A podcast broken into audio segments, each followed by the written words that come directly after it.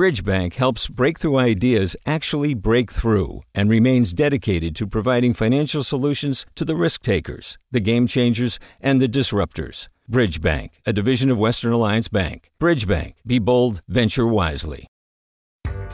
Hi there, I'm Rund Abdelfatah from Throughline. If you're listening to this podcast, you know that KQED produces exceptional storytelling that keeps you informed, inspired, and entertained. Their podcasts cover issues from your neighborhood to the entire country and everything in between. Support this work today. You can help us continue to bring quality podcasts to your ears. Just head to donate.kqed.org slash podcast. That's donate.kqed.org slash podcast. from KQED. Good morning. This is the California Report. I'm Madi Bolaños in San Francisco. LA County has dodged another indoor mask mandate. KPCC senior health reporter Jackie Fortier says new COVID case numbers have dropped just low enough. LA County health officials have pushed the pause button on reinstituting an indoor mask mandate. The data show that LA is right on the cusp of dropping into the CDC's medium COVID risk level. That's due to hospitalizations dipping slightly. Health officials say they don't want to create public whiplash if they continue to decline as expected. The decision also avoids a patchwork of confusing mask rules. This week, city councils in El Segundo and Beverly Hills said they wouldn't enforce a reinstituted mask mask mandate. Meanwhile, Pasadena and Long Beach, which operate their own public health departments separate from LA County, announced they would skip issuing new mask rules. Wearing a mask indoors in public places is still encouraged by health officials. LA's COVID transmission remains high. For the California Report, I'm Jackie Fortier in Los Angeles. In other news, riders on Bay Area Rapid Transit or BART trains will have to mask up once again. The transit agency approved an ordinance last night requiring face coverings through the beginning of October. Officials in San Francisco have declared a public health emergency in response to the monkeypox outbreak. There are currently more than 280 cases of monkeypox in the city. Here's San Francisco Health Officer Dr. Susan Phillips speaking at a news conference yesterday. San Francisco will not leave anyone behind in this critical moment. We understand the difficulties in trying to get vaccinated. And let's make no mistake, even though no one has died of monkeypox in San Francisco, it is causing severe suffering and pain for many individuals. San Francisco Mayor London Breed says the declaration will help bring in more resources to help fight the growing outbreak. San Francisco clearly is, based on the data, the city that needs it the most. So, our declaration of emergency is to sound the alarm and to make it very clear we are in desperate need of more vaccines and desperate need of more treatment to support the people of our city who deserve health care just like anyone else. Breed says to date, the city has received 12,000 vaccine doses, but needs 70,000. In San Jose, a program that sent 1,500 kids to day camp for free is wrapping up today. It's paid for with COVID relief money. As we hear from KQED reporter Daisy Nguyen, the city's school district is among many across the U.S. to use federal aid to help students catch up on their learning. 10 year old Seth Estinos is in a classroom with several boys and girls working on an elaborate project. So, we're going to build a robot that can play soccer. If you press this button, that wheel turns, and if you press the other button, this is the first time he's been to any day camp. This one, held at Galarza Elementary School and operated by Camp Galileo, focuses on art and science. Last summer was kind of boring because we couldn't do much because of COVID.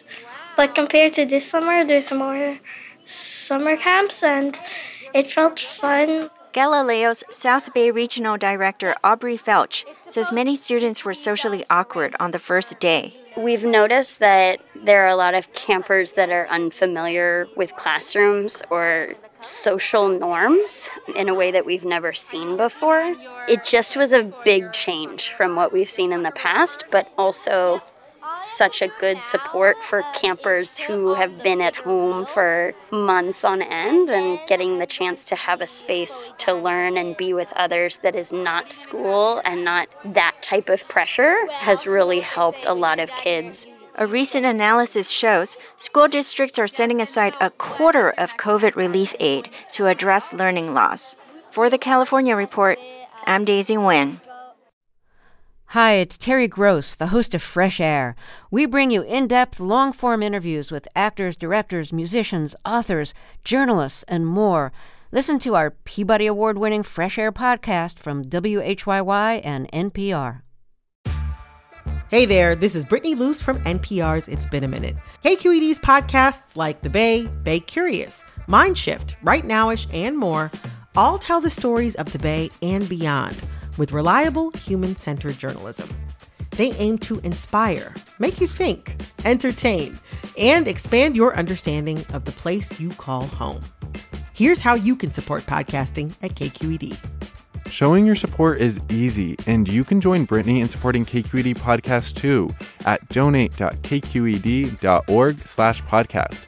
That's donate.kqed.org slash podcast. Farming in California has not been a friendly place to black people, let alone black women. Only 1% of farmland in the state is black owned. KQED's Ariana Proehl takes us to one woman led farm in Sonoma County that's trying to change that. It's a warm Sunday afternoon in Sebastopol. A large table of food and farm fresh persimmon juice lines the porch of the big yellow house at Earthseed Permaculture Center and Farm. A DJ sets a celebratory yet relaxing mood for the group of predominantly black and Latinx people from different parts of the Bay Area who have converged upon Earthseed for one of its regular Black to the Land gatherings, where the mission is to reconnect black people to the roots of Afro Indigenous wisdom. Here's Earthseed founder Pandora Thomas. There's so few places that we can go, and it doesn't even have to be all black people. It's like a majority, and it's basically who we choose to be around. Thomas bought this historic 14 acre farm last year. It's known for its organic apple and Asian pear orchards, but Thomas has a bigger idea turning Earthseed into the first Afro Indigenous permaculture farm in Sonoma County.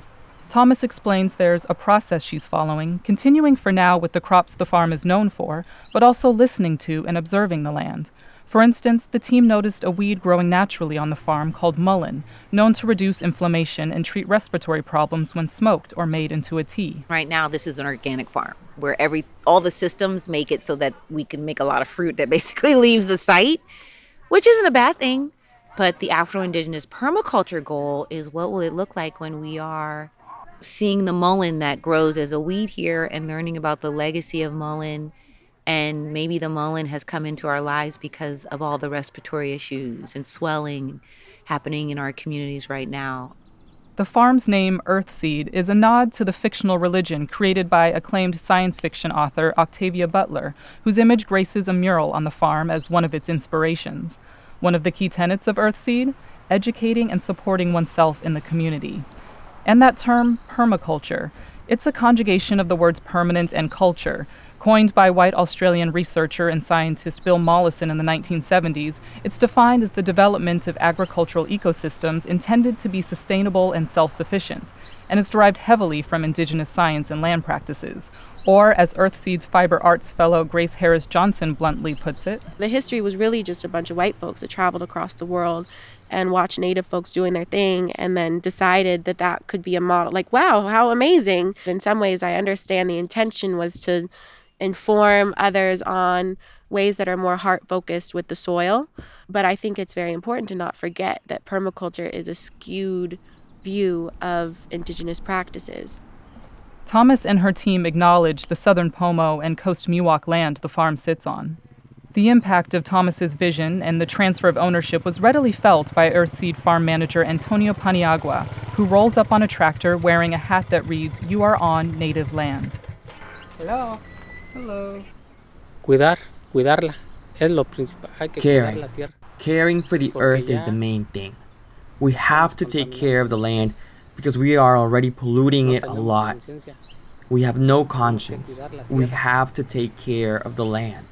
Thomas hopes the farm can serve as a model for others to follow and an example to inspire, particularly black people, whether they're in agriculture or not. We are on a farm that's an orchard, but it's like this is the classroom we've been given, the earth has given us. And the lessons are not just, okay, tell everybody how to farm. It's more, how can our communities learn how to be in alignment with the limitations, but also the bounty that the earth has to give us? Abby Huff, an herbalist who currently serves as Earthseed's herb diva, is in attendance this Sunday in early July and recalls her initial encounter with Earthseed, participating in one of its first Black to the Land gatherings last summer. I remember walking down the driveway and walking up to the house and seeing all these beautiful black people on the porch. And I just, you know, my eyes welled up and um, felt like something that's been so needed here. Thomas says she's proud of the team assembling at Earthseed, and this project is as much about cultivating community as it is building a center designed to spread the values and vision of Afro Indigenous permaculture more widely in California. For the California Report, I'm Ariana Proehl in Sebastopol. And now to a preview of our sister show, the California Reports Weekly Magazine. Across California, as COVID restrictions are lifting, so are housing protections. This means that many people are finding themselves facing eviction with no legal recourse. On this week's magazine, reporter Corey Suzuki brings us the story of Dabia Benakli in Contra Costa County. Dabia's situation is unique because she decided to fight her landlord, Stephen Pinza, in court. At 10:50 a.m., the jury came filing in. That was when the trial really began. Okay, ladies and gentlemen of the jury, this is an action for what is called unlawful detainer. SEKK Investments, Walnut Creek, LLC, the landlord, claims that Davia Benakli, John Taylor. Stephen Pinza went first. He didn't have an attorney. and said he had decided to represent himself. He said his plans to renovate the apartments were extensive, and he argued that the scale of those renovations did justify evicting Dabia and her neighbors. David Levin said no. He argued that Pinza's plans for the apartments were minor and would not have required a tenant to move out. Over the next few days, both sides brought in witnesses and experts who talked about construction timelines and permits and previous projects they worked on. Mr. Luna, what's your uh, current job title? Current job title is Building Inspection Supervisor for the City of Walnut Creek Building Division. They called up Dabia and the other tenants to the stand. I asked the manager in 2017 to remodel the floors, and they were done. And they lived there while it was being remodeled. We also did the paint. They remodeled the new bathroom, new bathtub, new bath sink. Stephen Pinza seemed to be struggling. He kept interrupting the witnesses, including Dabia. But my floors are new. I, I don't remember I said I need new Why floors. would you put that in your discovery request that you needed new floors? It's just the bathroom. The floor is popping out a little bit. 'cause that's it. So there is damage yeah. to the floors in the little bathroom. bathroom. mhm. Okay, so maybe your floors do need to be repaired. Mhm. The judge was constantly jumping in to correct him or asking to see both attorneys in the back. Okay, let the witness, Mr. Benza. Let the witness answer the question. Uh, Sometimes it felt more like a classroom where Pinza hadn't really done the reading. On the way back to my car at the end of day three, I ran into Dabia and one of the other tenants, Desher Young. They were leaning over the railing on the top floor of the parking lot. Dabia was smoking a cigarette. She said she had just started again. I didn't record our conversation, but they didn't seem worried. I wouldn't say they seemed confident either, but it kind of felt like whatever happened was going to happen. Everyone went home. And then it was Thursday, day four, closing arguments. You can hear more about the outcome of Davia's case on this week's half hour magazine from the California Report. Tune in on your public radio station or download the California Report magazine podcast. And that's the California Report for Friday, July 29th. We're a production of KQED Public Radio. Our engineers are Katie McMurrin and Danny Bringer with assistance from Ciel Muller.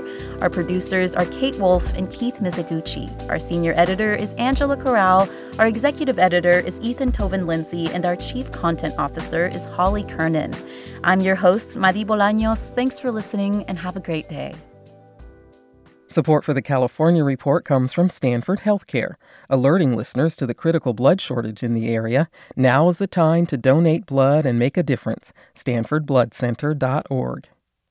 Hint fruit infused water in over 25 flavors like watermelon, pineapple, and blackberry. No sweeteners, no calories, in stores or delivered from drinkhint.com. And Eric and Wendy Schmidt through the Schmidt Family Foundation, working together to create a just world where all people have access to renewable energy, clean air and water, and healthy food. On the web at theschmidt.org. Do you love learning about the San Francisco Bay Area? Its history, its people, its unique blend of cultures? Then you should check out the Bay Curious book. I'm Katrina Schwartz, editor and producer on the Bay Curious podcast, and I'm here to let you know that for the month of May, we've worked out a sweet deal for KQED podcast listeners.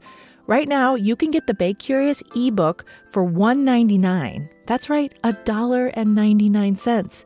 Just search for Bay Curious wherever you get your ebooks or find a link in our show notes. This offer does expire at the end of the month, though, so you'll want to act on it fast. Happy reading!